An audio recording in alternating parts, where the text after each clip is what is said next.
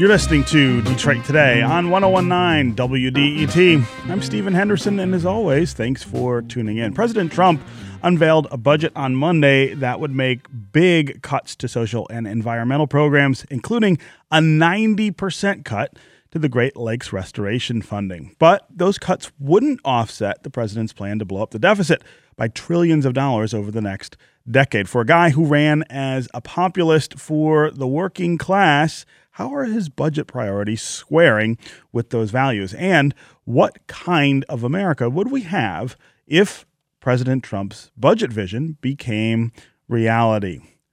If you want to join the conversation, tell us what you think about this budget proposal. Tell us what you think specifically about cutting Great Lakes funding by 90%. This is an idea that has been around for a while. Donald Trump suggested it last fall. Our congressional delegation rallied together in a bipartisan way to push back. We thought that was secure. Now it's in jeopardy again. And more generally, tell us what you think the budget proposal by the Trump uh, by the president tells us about the America he wants to create. What kind of society will we have if we made big, deep cuts to social programs, to environmental programs, and at the same time exploded the deficit? 313 577 1019, as always, is the number on the phones. That's 313 577 1019. You can also go to the WDET Facebook page, put comments there, or go to Twitter and hashtag Detroit Today, and we'll work you into the conversation. And joining us now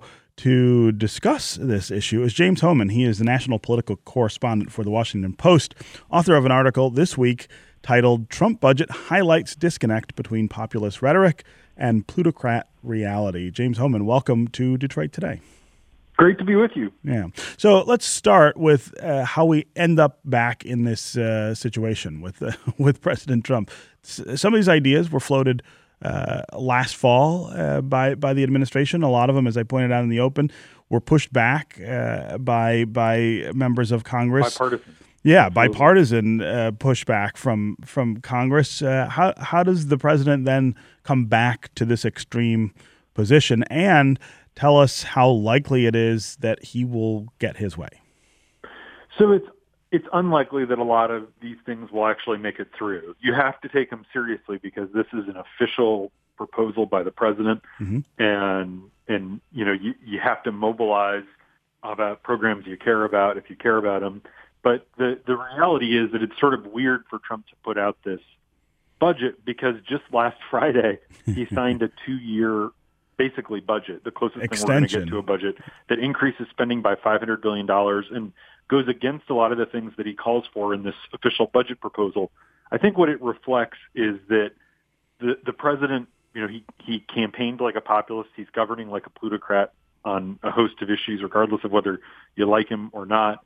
And he is, when it comes to spending, under the sway of Mick Mulvaney, who is a Tea Party guy, former congressman from South Carolina, was a member of the very conservative House Freedom Caucus and is now the director of the Office of Management and Budget. And when you read through this document, it was very clearly written by Mulvaney. Now, I'm not sure Trump really knows what he's doing politically when he endorses this because mm-hmm. you could write a ton of political ads off of some of the things in here. We're talking about the Great Lakes program, which is obviously so important to the region. Mm-hmm. Uh, but also, you know, there's there's more than 500 billion dollars in proposed cuts to Medicare and another similar level of cuts to Medicaid over the next decade. These are things that that the president's going to get attacked on. Obviously, we're sort of in this time where it feels like nothing really matters, but uh, the, the president didn't have to put out this budget. It's sort of a, a wish list of, of what ideally he would do if he wasn't constrained by Republicans and Democrats in Congress. So right. again, you have to take it seriously. A lot of this stuff isn't actually going to happen, but it is uh, a testament and speaks volumes about his values. Yeah, uh, and in some ways, it's a nod to, I guess, a part of his base, right? That that that elected him thinking that some of these things might be possible. Absolutely. This is if you're a there's you know, there's there's really something for everyone in there. There's also a lot to dislike. There's also something for everyone to dislike. Mm-hmm. Uh, you know, the the yes, in in some ways this is a sop to certain parts of the Republican base. In others, it really is a direct sort of repudiation of the people who powered his victory, the kinds of people, you know, in Macomb County, Michigan, who voted for Trump after voting for Obama twice. Right. You know, Trump said, I'm going to bring your blue collar jobs back. One of the things that he does is basically eliminate a program designed to help people who lost their manufacturing jobs because get retrained. Right. Yeah. So yeah. There, you know, there's, uh, you know, like I mentioned, the entitlements. The president promised he would never touch entitlements. Uh, the president promised repeatedly as a candidate that he would balance the budget in, in he, he said he could do it very quickly and he said he would get rid of the national debt by the end of his second term. And this budget sort of acknowledges that's not going to happen anymore, that President Trump is comfortable and expects trillion plus dollar deficits every year. And a lot of that is being driven by the one and a half trillion dollar tax cut. Uh, so, so there's, you know, we, we all, anyone who was paying attention during the campaign knew that some of the president's promises didn't add up. You couldn't slash taxes, build up the military, and balance the budget. Right? right. That's just not realistic. Uh, and and so that was that was clear to anyone who was paying attention. But now we're at the stage where the president, as sort of elites expected, isn't following through on his contradictory campaign promises. Yeah, yeah.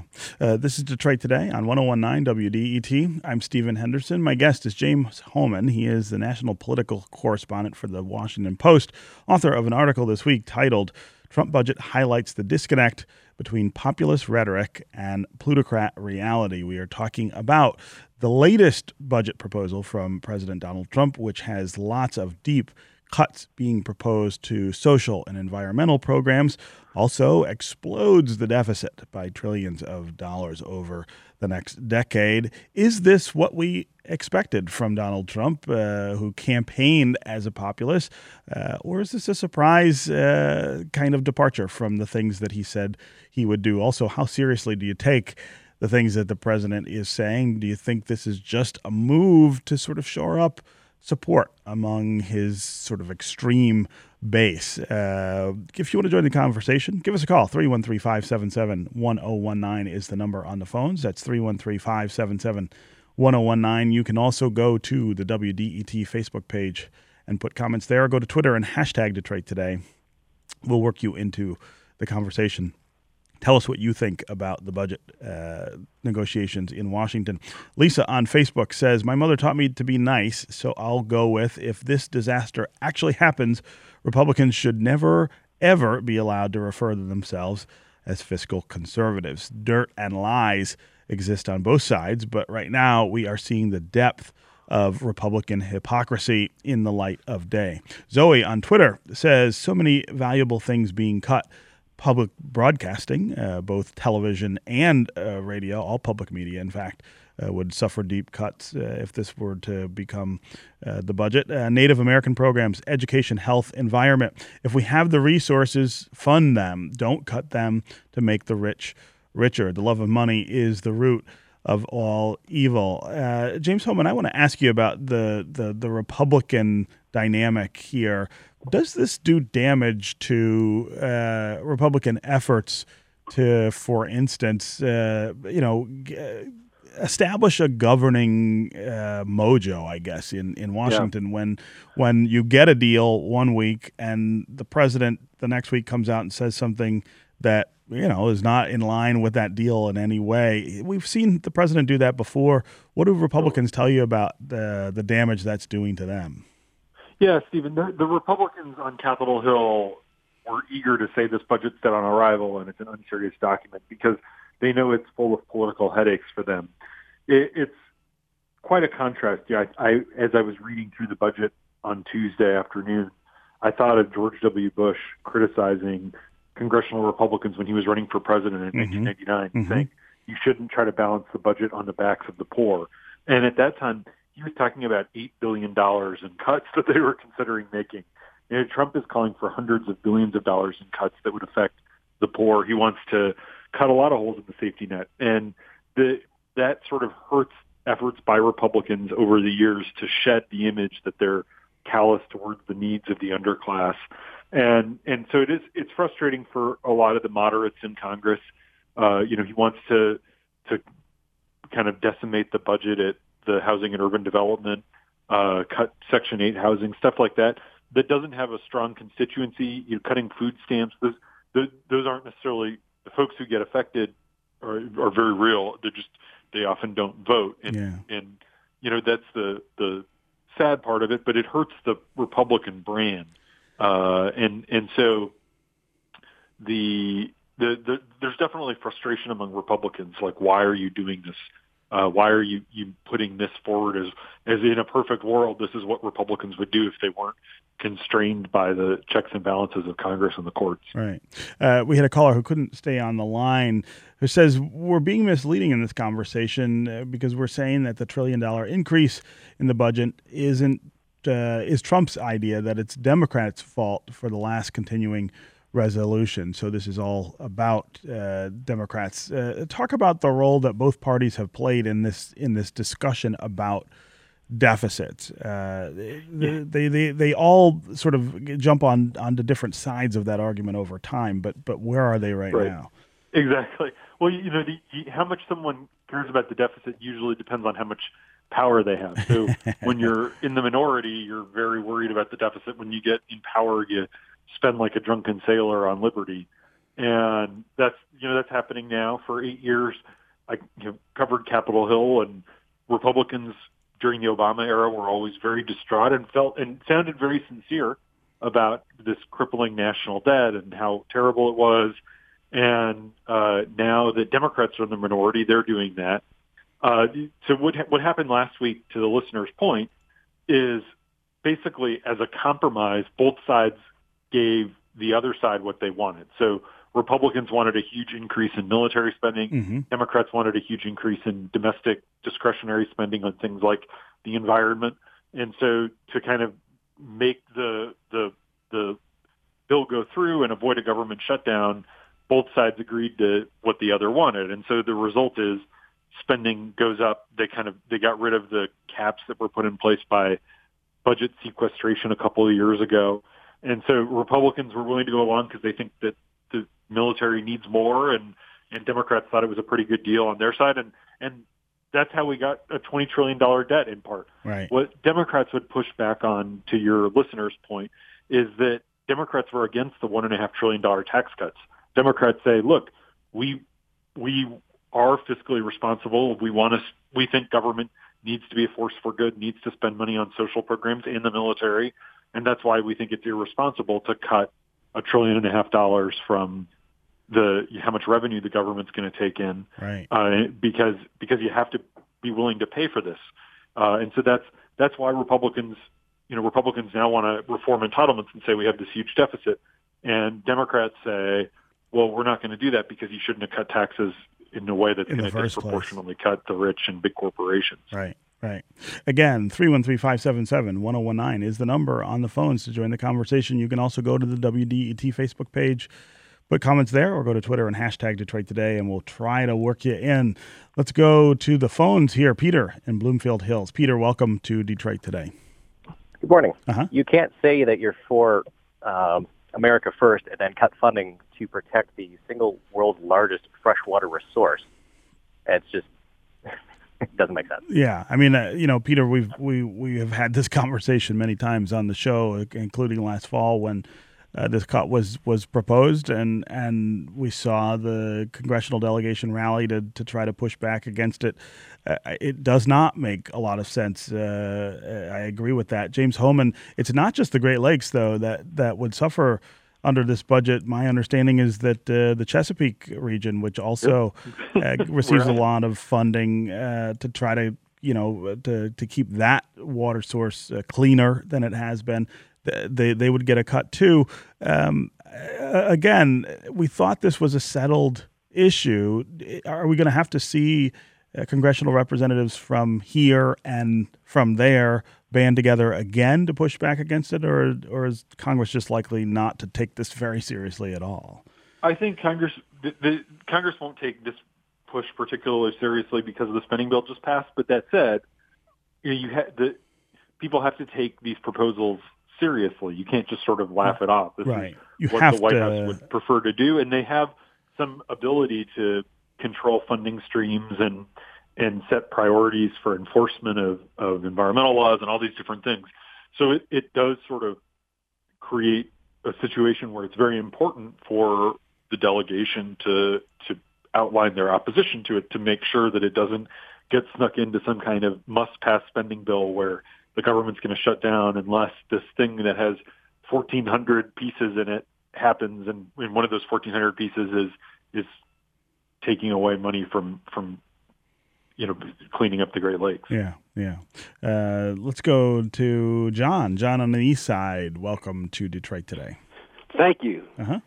So, listening to this conversation, I feel a little selfish for why I'm calling because uh, just realizing just how big this is. I'm speaking specifically about some uh, restoration along uh, three of our parks that uh, face the uh, Detroit River, Mhm. right at the border of Grosse Pointe. Mm-hmm. That uh, a, a program for the uh, Upper Detroit Riverfront Habitat and Parks Restoration Project was announced about two years ago.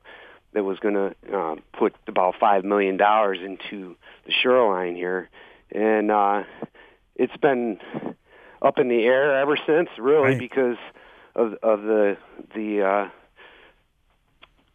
Trump administration, and even when the EPA came to us last year, they didn't know whether they were going to have jobs. They were just going forward with the project, but it's it's really kind of uh, unfortunate because we were looking forward to this, and and I, just being involved with the Friends of the Detroit River for the past 20 years, a lot of this kind of money has cleaned up the Detroit River. It's brought back the fishing industry. Right. Um, last year, they installed a uh, limestone reef between Belle Isle and our parks here, which will increase even more fishing opportunities. And we're just cleaning up the messes that we made for the last 200 years, Right. uh, right. being With all a- that industry. an industrial uh, um, center Sure. here. Yeah, John, uh, thanks for the call. I love uh, that hyper local perspective Mm-hmm. uh, that that I think a lot of people in this region can can echo. That that is this is a very personal kind of issue for us uh, in in Michigan and other states that border the Great Lakes. Uh, Mark on Facebook says, "I think anyone who's being intellectually honest knows." That the U.S. has been insolvent for decades. Once interest rates rise, we won't even be able to service the interest on the national debt. Uh, James Hohmann, I'm I, I'm curious what Republicans and Democrats are saying about uh, about that debt and and the long term game here, right? Uh, th- this is a political win for Republicans. This tax cut uh, that was approved in December. But of course, the, the, the consequences for it will come to visit on politicians down the road. Is there any is there any sort of uh, attention to that? Is there any mindfulness of that, or is it really just about now? In politics, the politicians are so short-term focused, and it really is kind of remarkable. People think about the next election, not the next generation, and that's one of the shortcomings of, of politics. Right. Uh, but people are sensitive. Uh, they, they, there are fewer kind of serious people who are focused on governing than there used to be in Washington. A lot of people are show horses instead of workhorses. But what we do see is, is is real concern among among the people who kind of get this stuff that if interest rates go up, which they're going to, uh, then the the debt's going to become even more crippling hmm uh, we're we're in a position where the, one of the problems with the budget is that it uses a lot of fuzzy math and makes a lot of silly assumptions that no serious economist thinks will will come true. So Trump assumes more than three percent economic growth every year for the next ten years, Right. and that we've we've already gone the longest we have in you know almost two centuries without with of, of a of, of a sustained economic period of growth without a recession. So do, do, do people really think there's not going to be a recession in the next decade? Of course there will be. Uh, you know, Trump's assuming that the tax cuts are going to generate economic growth that's going to create more revenue. Maybe they will to some degree, but not as much as Trump thinks. And so all of this stuff starts to add up. And and a lot of the cuts that Trump's proposing to make are really investments in the future. He's cutting back or wants to cut back spending on on alternative energy and different things that could ensure America's long-term prosperity. hmm Uh, so there, there's definitely sort of a, a short-term focus in Washington that's going to create long-term problems. Uh, before I let you go, talk about the process by which Congress will now, I guess, evaluate this proposal? Is it uh, is it something that unfolds quickly, uh, or is this something that could go on into the spring and, and the summer? This will go on into the spring. So the the way that Congress, so that that bill that passed last week basically authorizes a $500 billion increase in spending over the next two years. And now the way it works is that there are 12 different spending bills. So the government is funded in sort of 12 different pieces. Right. And they, the way they do that is because of the different committees. So, you know, the Natural Resources Committee, which would oversee the EPA and the water programs in the park that, that the listener just mentioned, they have their own committee hearings and everything. And then the Armed Services Committee hears about the defense budget. And so they all sort of move at their own pace. And so I think this is something that's going to play out over three months and, and six months. Yeah. Okay. James Hohmann, national political correspondent for the Washington Post, author of an article this week titled Trump Budget Highlights Disconnect Between Populist Rhetoric and Plutocrat Reality. Thank you for being here on Detroit Today. My pleasure. All right. Up next, we're going to talk with Wayne County Executive Warren Evans about his deep familial ties in Detroit and the ties he has to the city's history of activism. Stay with us on Detroit Today.